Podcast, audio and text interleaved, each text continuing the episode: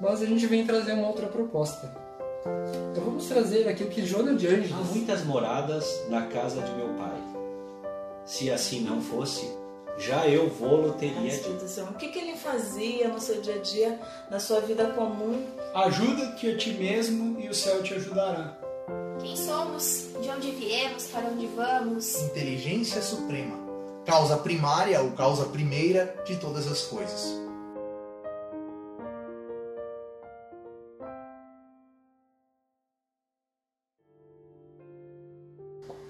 Todos, sejam bem-vindos a mais uma live da Sociedade Espírita Serra de Luz, em que a gente vai fazer aqui uma exposição.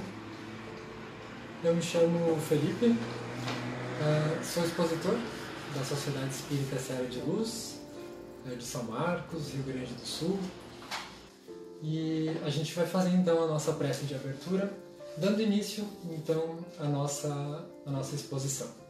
Eu convido que cada um que esteja em casa faça o seu recolhimento particular, se puder. Se tiver uh, em público, mas procure né, se interiorizar, né? Uh, ter um momento para si, para a gente rogar. Então, a equipe espiritual, o nosso mentor, rogar as bênçãos de que a gente precisa nesse momento. Nesse momento. Jesus, que sabe o que vai no nosso coração antes mesmo de que a gente peça, que Ele nos conceda a proteção, o amparo, o carinho, o abraço de que precisamos nesse momento. Agradecendo profundamente por a gente poder contar com os seus ensinos, contar com o seu Evangelho, a boa nova que Ele veio trazer há dois mil anos, e que a gente possa refletir em torno disso em torno do Consolador Prometido, a doutrina espírita, que veio nos dar mais um carinho, mais um alento ao nosso coração. Obrigado nosso mentor, obrigado a Jesus e a Deus por proporcionar e sustentar tudo isso. Que assim seja. Muito bem, então, dando início à nossa exposição, como eu já disse, o tema é surgimento da doutrina espírita. O espiritismo, a gente fala que ele surgiu em 18 de abril de 1857. Por que a gente fala que surgiu nessa data? Porque foi o dia do lançamento do primeiro livro da doutrina espírita, que é o Livro dos Espíritos. Então, essa data é a data que comemora o surgimento do Espiritismo. Uh, em função disso, a gente está programando uma série de palestras, a gente está chamando essa série de palestras de O Mês do Espiritismo, em que vai tratar um pouquinho sobre cada assunto dentro da doutrina espírita. Então a gente pensa que esse é um assunto, a gente entende que esse é um assunto de relevância tanto para quem é espírita quanto para quem não é. Para quem é espírita, porque vai poder reforçar as bases do seu conhecimento vai poder lembrar do porquê que a gente acredita no que a gente acredita, por como surgiram os postulados da doutrina espírita e assim por diante. E para quem não é, por razões óbvias, né, vai dar a entender o, o surgimento da doutrina, como é que a gente, uh, como é que as obras que são base da doutrina espírita surgiram, quem é Allan Kardec, que é o organizador, o codificador da doutrina espírita, é, então, esses dois públicos, né, quem é espírita, quem não é, vai poder aproveitar uh, o tema com certeza. Uh, meu objetivo é falar em linhas gerais, então, como se, deu, deram os primeiros acontecimentos, os acontecimentos imediatamente anteriores ao surgimento da doutrina, e passar um pouquinho sobre Allan Kardec. Uh, e aí, no fim, a gente vai trazer o que, que é a doutrina espírita e por que, que a gente chama ela de doutrina dos espíritos. Né? Para a gente falar sobre isso, a gente começa em Paris, em 1853. Lembra que eu falei que o Livro dos Espíritos ele foi lançado em 1857? Mas em meados de 1853, a recreação, o passatempo que, que mais acontecia na época eram chamadas as mesas girantes. No que consistiam essas mesas girantes? Elas, em geral, eram uma recreação em que mesas elas se movimentavam, elas eh, davam batidas, levantavam, sem uma causa aparente explicada. Elas, ah, as primeiras manifestações devidamente inteligentes, que não era simplesmente um arrastar, um subir e descer, ah, elas se davam por meio de pancadas. Então o que, que as pessoas na época faziam? E era passatempo mesmo, era coisa de, eh, de bares, de restaurantes, era algo público mesmo, era algo que acontecia corriqueiramente na, na Europa todo, toda, mais especificamente em Paris. Ah, isso acontecia com, com bastante frequência também.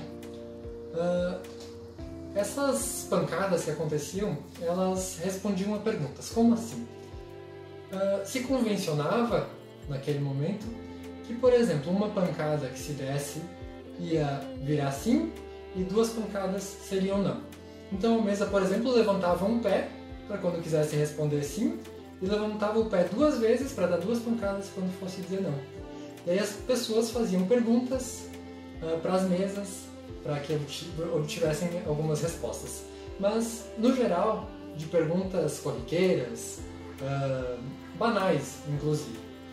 Ah, e esse foi um fato que chegou até o conhecimento da comunidade científica da época, mas que a comunidade não deu importância, porque se podia se tratar de mera coincidência, ou sequer ah, se investigava a fundo para entender o que estava acontecendo, e aqueles até que inclusive procuravam investigar, eles não davam explicações convincentes, explicações que respondiam a todas as perguntas. Mas olha que coisa interessante que acontecia nessas mesas. Ah, em um momento acontecia de ter respostas, perguntas com respostas de sim ou não. Mas não satisfeitos, as pessoas que faziam essas brincadeiras, que eram brincadeiras até então, ah, elas convencionavam que uma batida, por exemplo, ia ser a letra A do alfabeto. Duas batidas a letra B, três a letra C e assim por diante. E a partir daí, uh, conseguiam ter conversas um pouco mais complexas com, com as mesas. E olha que interessante, não foram as pessoas que uh, deram a suposição de que havia um espírito por trás dessas comunicações. Impedindo para essas mesas do que elas se tratavam, a própria mesa se deu a resposta de que era um espírito. Não foi uma suposição anterior. O próprio fenômeno explicou a si mesmo. Isso é uma das coisas mais interessantes na, nessa, nesse primeiro momento da doutrina. Só que, como eu falei, quase ninguém se aprofundava de forma séria nesses estudos. Uh, mas os espíritos, que ali estavam por trás desse, dessas comunicações, desses fenômenos até então incompreendidos, eles se aproveitaram da situação propositalmente, né, se aproveitaram de uma maneira positiva, aproveitaram a curiosidade das pessoas para uh, para movimentar o interesse e para aumentar a curiosidade para que uh, a doutrina espírita ou alguém em específico uh, organizasse e estudasse a sério o assunto. Arthur, Arthur Conan Doyle, ele que escreveu os contos do Sherlock Holmes, ele diz que se tratou de uma invasão organizada feita pela espiritualidade para que se pudesse surgir a doutrina espírita. Ele escreveu inclusive um livro que conta a história do espiritismo. Aí, nesse momento em que ninguém se fazia estudos sérios, a gente vai trazer aqui a figura de Allan Kardec. Antes de falar sobre como ele entrou na, na, no estudo, a gente precisa dizer algumas coisas sobre ele. A gente vai introduzir, vai dar ele a conhecer, né? Nascido em Lyon, na França, em 1804, Allan Kardec, cujo nome original, seu nome de, de, de batismo é Hippolyte Léon Denisard Rivail, e que usou o codinome, o pseudônimo Allan Kardec, porque ele era um grande pedagogo da época, era um discípulo de Pestalozzi. Ele era reconhecido, renomado no campo da pedagogia, no campo da educação. E para que o seu nome não fosse confundido, sua, na verdade a sua obra não fosse confundida com as suas obras didáticas, ele resolveu adotar um pseudônimo de Allan Kardec. Então ele era essa pessoa uh, muito séria, inclusive cética sobre o assunto das mesas girantes. E foi um ano depois da- de, de quando esses acontecimentos, esse passatempo das mesas estavam acontecendo, em 1854, que foi a primeira vez que ele ouviu falar sobre isso. Para a gente entender um pouco, perceber como era esse ceticismo de Kardec, tem uma frase que ele fala para um amigo dele, o senhor Fortier, que estava tentando convencer ele de, de conhecer, estava dando a entender o, que existia algum fenômeno inteligente por trás. Aí o senhor Fortier disse que as mesas respondiam, disse que as mesas davam comunicações inteligentes ah, e aí por diante.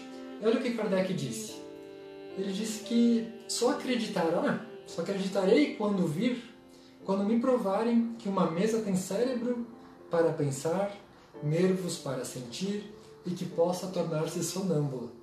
Até lá, permita que eu não veja no caso mais do que um conto para fazer-nos dormir em pé. Esse era o ceticismo de Kardec. Ele disse: não, se, se, se você me disser que a mesa tem, tem um corpo humano como o nosso, basicamente, ou condições para isso, então eu vou acreditar. Se não, é só conto para a gente ficar assustado.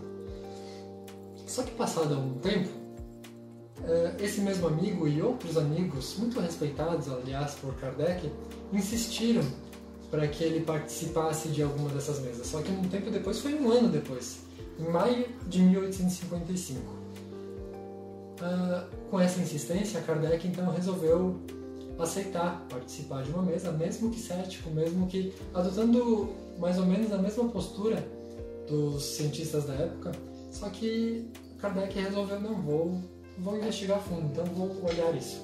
Porque aliás, inclusive, sabia-se e existia de fato muito charlatanismo por trás dessas mesas. Só que era um- uma parcela do povo que usava disso para se aproveitar, para ganhar dinheiro e aí por diante. Mas uma outra grande parcela era real.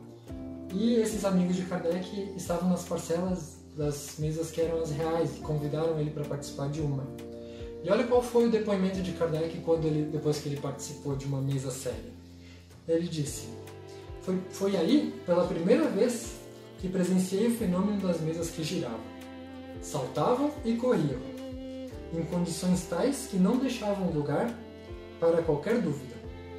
Assisti então a alguns ensaios muito imperfeitos da escrita mediúnica no Mardósia, com auxílio de uma cesta.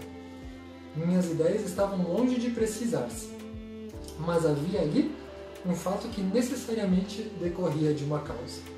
É, Kardec diz que entrevia naquelas aparentes futilidades, no passatempo que as pessoas faziam com aqueles fenômenos, percebeu que havia algo de sério ali. Como que uma revelação de uma nova lei e que a partir daí ele tomou para ele estudar a fundo.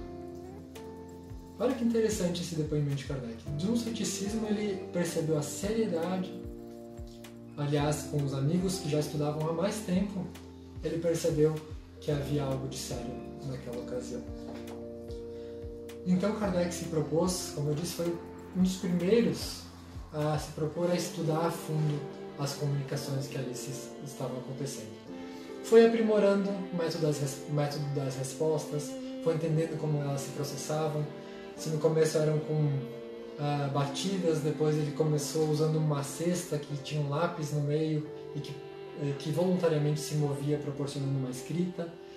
Para mais adiante utilizar da mediunidade ah, de, de, filhos do seu, de filhas dos seus amigos e que proporcionavam respostas muito além da sua capacidade de compreensão, ah, até porque eram eh, crianças, eram pessoas de tenra idade que tinham esse, esse dom, digamos assim, essa capacidade. Ah, e aí Kardec dá outro depoimento logo ali adiante, em que ele disse que viu nessas comunicações com os espíritos que cada um ah, desvendava uma parcela do mundo que se abria a ele. Estava se abrindo aí o mundo espiritual à frente de Kardec. Só que cada pessoa mostrava, cada espírito que se comunicava mostrava uma parcela desse mundo. É, ele traz até inclusive a analogia de falar com alguma pessoa de um país desconhecido. Se você falar com apenas uma pessoa daquele país, você vai conhecer uma parcela muito pequena daquele país. Então, para você conhecer, para você conhecer ah, o país de uma forma muito mais ampla, você precisa falar com pessoas de diversas classes sociais, de diversos níveis intelectuais e aí por diante. Ah, era isso que Kardec fez quando começou a comunicação com os espíritos. Ele percebeu que para entender como era o mundo espiritual, ele precisava muitas comunicações, precisava muitos, ah, muitos relatos. Deixa eu, eu vou me adiantar aqui um pouquinho, né? Porque a gente senão a pouco passa no tempo. Mas uh, você vê como Kardec era um homem sério. E tanto que ele percebeu, inclusive, que os próprios espíritos, nas comunicações reais, nem todos, inclusive, eram sérios. Então ele, bus ele buscou de uma metodologia para comparar as respostas que ele obtinha de forma a ter segurança naquilo que ele estava organizando, naquela nova doutrina que ele estava organizando uh, naquele momento. Uh, então Kardec não foi simples organizador, né? Ele pegou, um, ele pegou muitas mensagens, muitos relatos, fez perguntas admiráveis para respostas que, que a humanidade procura responder há tanto tempo e conseguiu uh, criar um corpo de doutrina que, segundo a fala do ex-presidente da FEB, Nestor Mazotti, uh, apesar de todos os avanços que ocorreram desde o do fim do século, da metade do século XIX até hoje, e a gente há de convir que muitos avanços científicos ocorreram desde então, uh, essa é uma doutrina em que ela se passou incólume, ela se passou ilesa uh, de qualquer um desses avanços. Aliás, esses avanços muitos propiciaram a comprovação de fatos que a doutrina espírita já havia uh, colocado há tempos atrás. Então, uh, é uma doutrina, além de, de, estar inalterada ainda nas suas bases, uh, ela está inalterada nas suas bases e ela é progressista. Todos os livros, os ensinamentos que vêm através dela são para que a gente aprofunde nosso conhecimento e complemente esse e complemente tudo que a gente tem desde de que Kardec deixou as obras básicas. Que, aliás, as obras básicas serão o tema da próxima exposição que a gente vai fazer aqui no, no sábado. Então, para a gente fazer um fechamento disso, uh, tem uma fala de, de Viana de Carvalho, né? agora que a gente passou por, pelo, pelo surgimento dela e para a gente entender como é que ela surgiu e como ela foi de fato um estudo muito sério e muito intenso, inclusive, de Allan Kardec. Existe filme Kardec que, que está disponível para a gente assistir, uh, que explica isso em muito mais profundidade. Na fala de, de Ana de Carvalho, ele mostra os três aspectos, que o tríplice aspecto que existe na doutrina espírita. Ele diz assim: o espiritismo é ciência que investiga e somente considera aquilo que pode ser confirmado em laboratório que tenha caráter de revelação universal, portanto, sempre livre para aceitação ou não por aqueles que buscam conhecer os ensinamentos. Ela é livre, a gente pode ou não aceitar os seus ensinos. Ela nos dá essa liberdade uh, como, como, como ciência, digamos assim, como com seu embasamento científico. Igualmente, ela é uma filosofia que esclarece e jamais apavora explicando através da lei de causa e efeito quem somos, de onde viemos, para onde vamos, por que sofremos, quais são as razões das penas e das amarguras humanas. E também, de igual maneira, a sua ética moral é totalmente fundamentada nos ensinos de Jesus, conforme ele os enunciou, desculpa, conforme ele os enunciou e os viveu proporcionando a religiosidade que integra a criatura na ternura do seu Criador, sendo de simples e fácil formulação. Ela tem essa, esses três aspectos, científico, filosófico e religioso, de forma a nos propiciar muitos ensinos uh, e muito, muito alento e muito amparo ao nosso coração. Então, esperamos ver uh, todos, uh, todos vocês que estiveram aqui Uh, esperamos ver de novo sábado. Uh, agradecemos muito uh, o seu tempo, o seu carinho, o seu amparo. Mais uma vez, muito obrigado pela presença de vocês. E a gente vai encerrar com a nossa precezinha final, agradecendo a Deus pela oportunidade de a gente estar aqui, de contar com essa doutrina maravilhosa e que o nosso coração se encha de fraternidade nesse momento de que a gente precisa.